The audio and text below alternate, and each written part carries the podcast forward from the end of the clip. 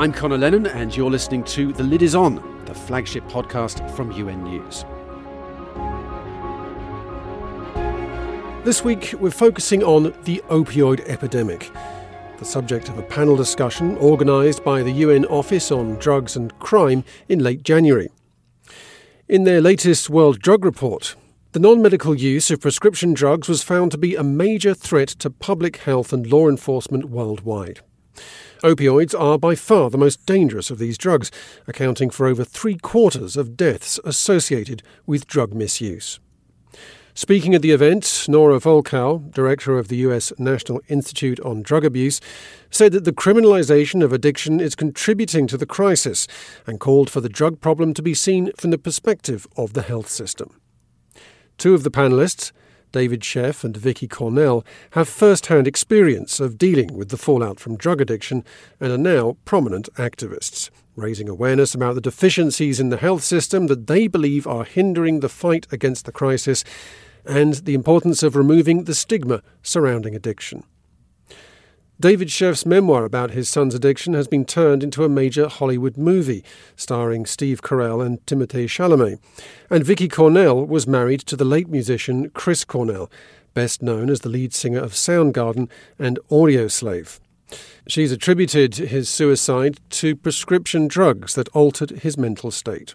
After the panel discussion, David and Vicky came into our studios, and I began by asking them what they had wanted to achieve by coming to UNHQ. It's really all about having a conversation about something that people don't want to talk about. I mean, you know, addiction is pervasive. Um, uh, as you s- pointed out, Vicky, today there was uh, there's 21 million people and probably a lot more just in the U.S. Uh, who are suffering this, and yet because of the stigma, they are often suffering in silence, and we're not going to be able to uh, solve this uh, until we start talking about it. And so it's really um, gratifying, and we're also, I think, very grateful that the UN is taking on this issue. Absolutely, and especially since um, it hit home just like David. Um, we lost, um, I lost my husband, my children lost their father, and it's time that this disease comes out of the shadows. It's time that it becomes a world health issue, and I'm just so grateful that the UN is stepping up and, and facing this challenge you and people like you are really my heroes because I meet so many people who've lost someone they love their husband, their wife, their parents, their children um, and have determined to just devote their lives to educating and to trying to support other people so that other people won't have to bury their loved ones. So I really am grateful and you're a hero to me. Well, thank you. You too, because to go through what you've been through and to keep telling the story and trying to educate um, the public um, is just, it's nice to see. Like I said, I, I started reading your stuff and I thought, oh, there's a person who understands. He gets it. Um, and again, I think that that's the big problem is, is the stigma around addiction. And then I was saying this earlier that I mean, my husband was a rock star no one would expect that the reaction to a rock star who suffered from with um, a substance use disorder would be stop calling him a junkie. And I think that that's, that tells it all, right? It's just like it could be depression because that, you know, he would have no control over. But this must be a choice, and I'm demonized for saying, calling their beloved um, hero a, a junkie. And my husband was far from being a junkie. He was not a junkie, but he did have a substance use disorder and um, and yeah, I I made a vow that you know it I would not allow his death to go in vain, and um, it'd be a lot easier to dodge the stigma and just chalk it up to being depression. But um, I also have it wouldn't be the truth, and um, we have children who are 50% their daddy, and I will do whatever it takes for them and for others to never have to feel this pain um, as much as I can do. I hope um, now meeting people like you and also having the support of the UN and such wonderful people like Dr. Volkow, I think that we're making progress. I'm hopeful. So obviously, you've had to deal with the stigma and also misconceptions about addiction. Yes. In the time that you have uh, had the, this deep and painful uh, experience of addiction. Do you think that uh, there has been a change in the understanding of addiction? There's a tiny little, tiny little bit of progress, but we have so, so, so far to go. Um, you know, at a time when we're losing 190 people a day in the states, um, last year it was 72,000 in the states, 190,000 people internationally. You know, we're spending hundreds of millions of dollars. I think the number in the U.S. is 600 billion dollars, and internationally it's in the trillions of dollars. Um, you know, what are we waiting for? Um, mm-hmm. But still, there is the stigma. Still, people don't want to name it. Still, you know, there is this assumption because it looks, it does not, you know, addiction does not look like other diseases because, um, you know, it looks like a choice. Looks like people are choosing to use drugs and they don't care about anyone else. They just want to be high. But nobody wants to be addicted. Um, this, uh, this fantasy, this illusion that people who are using drugs and that are, you know, getting wasted all the time, that they're doing it because it's fun. It is not fun. They're in pain. I'm sure you lived it. I'm sure you saw it every day. Uh, and I know that you know with um, with Chris, he worked really hard on his sobriety, and the fact that one of the other issues where you say how far have we come, I'm glad that you said it because I hate to be the one being so negative or feeling you know a lot of times people be like, well, don't be so angry, don't be so negative, but the truth is that it's like baby steps in this realm of addiction. And I don't think the same exists in the in the mental health space. I think that it's um, it, it's improved vastly and somehow addiction stays out of the mental health space. Like they don't talk about it the same way. Mm-hmm. um, and so um, I just know that that with Chris he worked hard in his sobriety and um, part of the of my outrage is that my husband should be here. And um, the fact that America, across uh, medical schools, only 8% of medical schools have any sort of mandatory curriculum on addiction. How is that possible when we are losing 192 people a day to overdoses alone? That doesn't take into account all the other addiction related uh, deaths. And that to me is like, it's unconscionable. It seems unreal that that could actually um, be happening, especially in America, right? Um, where we're dealing with this, with the opioid epidemic. And I think that the conversation needs to change towards addiction and what do we do and how do we train our doctors? Because a doctor prescribed the wrong medication, prescribed and overprescribed. Um, you would never put a recovering addict on uh, benzodiazepine um, and especially not for so long and completely unmonitored.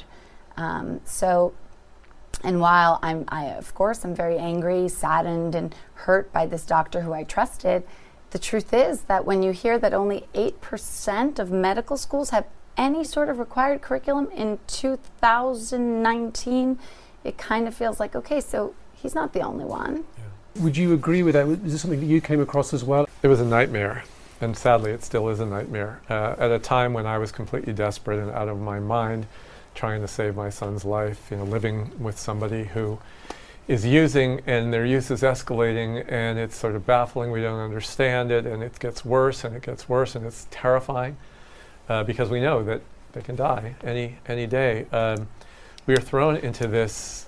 You know, they call it a system. It's not a system. You know, I ended up sending my son to programs where they had him you know, because he broke the rules. I mean, here's a teenager who is breaking rules. Well, what teenager isn't going to break the rules uh, because he, he didn't make his bed properly? They had him in the bathroom with a toothbrush cleaning the, the grout. And um, that treatment for somebody who's sick? One time they had him outside cutting the grass with a pair of scissors in the freezing cold weather. And another time they had him, you know, brushing a horse. And maybe there is something to horse therapy or something like that. But this is an illness. It's a brain disease, and that's not what people need. It's not how we uh, treat this disease, a lot of people kept telling us and telling my son, telling Nick, um, you know, to go to 12 step groups. You know, they ended up helping him a lot. But with 12 step groups, um, he was supported. He felt that he was with people who understood, but he still never saw a doctor. And he needed to see a doctor who could have assessed what was going on and got him the care, got him into the care of a professional, of somebody who knows how to treat addiction. In his case, it was methamphetamine addiction. Eventually, it was also meth and heroin. Uh, so he needed a whole variety of interventions. This, then um, after all of this, they determined that so much of his drug use was related to the fact that he had bipolar disorder and depression. So he was trying to feel better. He was trying to feel normal. Uh, and nobody got it.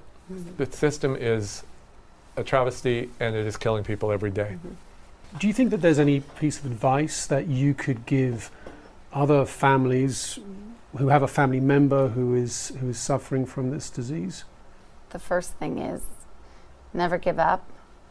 Stop reading all the stuff that's online Yeah. because you know it's um, that idea, that notion of like the literature has to change. Rock bottom. If addiction is a b- disease of the brain, right? Then why are we waiting for rock bottom? Would we wait for someone to develop stage four cancer before we intervene? Would we let them get to that point? We wouldn't. And so, um, or the other idea of a parent not intervening and not being there for their child because they're somehow being codependent or you know I, I don't really believe in that i believe that this is a disease science has told us this is a disease and yet we continue to treat it like it is a moral flaw and then we're saying no but it's not a moral flaw. We understand it's a disease but it's a choice. Well then it's not a disease. So it's kind of like um, i think that getting that that 12 step support i think that's great to have people to talk to as a support system but that's not real treatment. That's not the science behind it. And we need that. You don't have diabetes and then go talk about it right? Like you do something more. You get treatment for it. And um, and i just think that that what i would say is um, is intervention is prevention. And the only way that we're going to save lives, prevent this from happening, get that number down because it is just unbelievable. It is uh, heartbreaking. Um, is going to be by understanding this is a disease and putting it into mainstream medicine. Um, and uh, and yeah, and I, I always say this, and I think it's wonderful about the 12 step program to have a support system, but the secret societies, the hush hush, I think that just adds to the stigma and it keeps us from talking about it. And um, and that's that would be my Yeah, I so I completely agree, and I guess another incredibly sort of important issue that is completely tied to what you're saying, and it is really important, I think, with the opportunity here to talk to people from the United Nations, which mean people from all over the world. Um, okay, again, let's go back to this. People who are addicted are sick; they're ill. They need intervention. Part of what makes people ill with this disease, and there's a lot of research that backs this up, is stress, whatever the stress is in their lives. And sometimes it could come from people living in poverty, sometimes it could come from people living in stressful environments um, in affluent neighborhoods because of the pressure on people and kids. Uh, sometimes it can come from untreated mental illness, it can come from, um, you know, just myriad, myriad, myriad sources cause stress. Uh, and then uh, when this disease escalates, uh, one of the things that often happens because this is a brain disease and people on, uh, who are addicted can't think properly because it's their brain that is ill. So there is this connection sometimes with uh, addiction and criminality. Um, but if you don't, if, if it, we need to understand that people who are addicted feel so bad about themselves already, they don't want to be addicted. Uh, and the last thing we need to do is make their lives harder by putting them in the criminal justice system. Uh, it makes addiction worse. Uh, again, people who are sick, do we incarcerate them? Do we put them away? Um, it is completely. It's it's it's criminal. It is it's it's um, it's unconscionable, and it makes the problem worse. And it is so much worse for society, because people who are not treated for their addiction, people who are incarcerated, whose problems get worse, uh, who are shamed, who are blamed, um, they're going to continue to you know cause uh, you know lost productivity, uh, criminal justice costs, uh, healthcare costs, strains on healthcare. I mean, it is you know expensive, but most of all, it's immoral the way that we Yeah. treat people and that the way that we arrest people who are sick. So, given all that, can you think of, say, one thing, one thing that would make a significant positive impact to this crisis? Uh, one thing that would make a, a, difference, and I think that it will shift everything, is once we move this disease out of the category of choice, of stigma, of criminality, which all kind of go together, morals, you know, people are, are, are, don't have willpower, whatever, and move it into um, to treat it for what it is, which is a health problem, and it's a health crisis. Everyone, you know, in some places, drug use is treated under the departments of uh, you know, criminal justice. Uh, and, you know, it should be under the departments that handle health problems in any country, including here. We need to say, you know what, across the country, medical schools, it is required. There is a mandatory curriculum on addiction because when doctors, healthcare providers, nurses understand, they're better able to treat the disease. Um, and then it's not hidden away. I mean, I've heard some horrific stories of people who were in recovery and for years and were, for example, in recovery for heroin. Um, and were in a car accident. Mother just had a child, was in a car accident, and they put her on morphine. Nobody asked, no one did anything. She was released from the hospital three days later. She went back, she used, she overdosed, she died. That mm. baby is now an orphan. And so I kind of feel like that is again that's that just shows you the travesty because she did everything right. She was um, sober. She worked hard on that sobriety. And she went into the hospital after a car accident. No one asks the questions. No one knows. And also there's this other big um, issue that that i have where again it's like we need to to actually um, educate the public and educate doctors and again healthcare providers on this that I hear this all too often. He was an addict. Like addiction is a lifelong chronic illness and it needs a lifelong plan with your doctor, with your health healthcare provider, um, with your family. At least it's a start. You've been here at UNHQ all afternoon. Uh, what do you think an organisation like the UN can and should do to help to alleviate this crisis? Well, the first thing I think that uh, the United Nations is in the most, um, in some ways, enviable position, the most has the mm-hmm. most power to um, encourage a conversation that shifts the paradigm, shifts the way that we think about addiction. Um, no one should be arrested for being sick. And many, many places around the world, including parts of the United States, people are. Their only crime is that they have an illness. Um, I hear from people, somebody today actually at the UN told me that their son was arrested. Uh, he had overdosed, he had heroin with him, and so once they revived him using Narcan, uh, he was put in, in jail. Now, how you know barbaric is that? So that is a huge piece of it, and so a lot of it is educating that this is a disease. It's a brain disease. There's you know there's an incontrovertible body of evidence that proves that. It's not about it's not it's like climate change. I mean it's real. Mm-hmm. Um, and so, you know, the United Nations, I think, you know, disseminating information, having conversations like we've had today, um, following it up. You know, it can't just be a one-day conversation. And I know that there are plans coming up in the future to continue this. Uh, and you know, just a recognition. I guess also the fact is is that it's easy to put addiction aside uh, because there are so many other problems that we are dealing with. But once you sort of look closely and you realize that addiction is related to almost every other domestic problem that you can name, I mean, it is related to abuse and it is related to um, criminality, it is related to you know, economic issues, it is related to broken up families. And when there's an addiction in the family, the children are much more likely to have problems that include addiction, mental health problems, not to stay in school. I mean, so there is every reason in the world to put this at the very top of the list.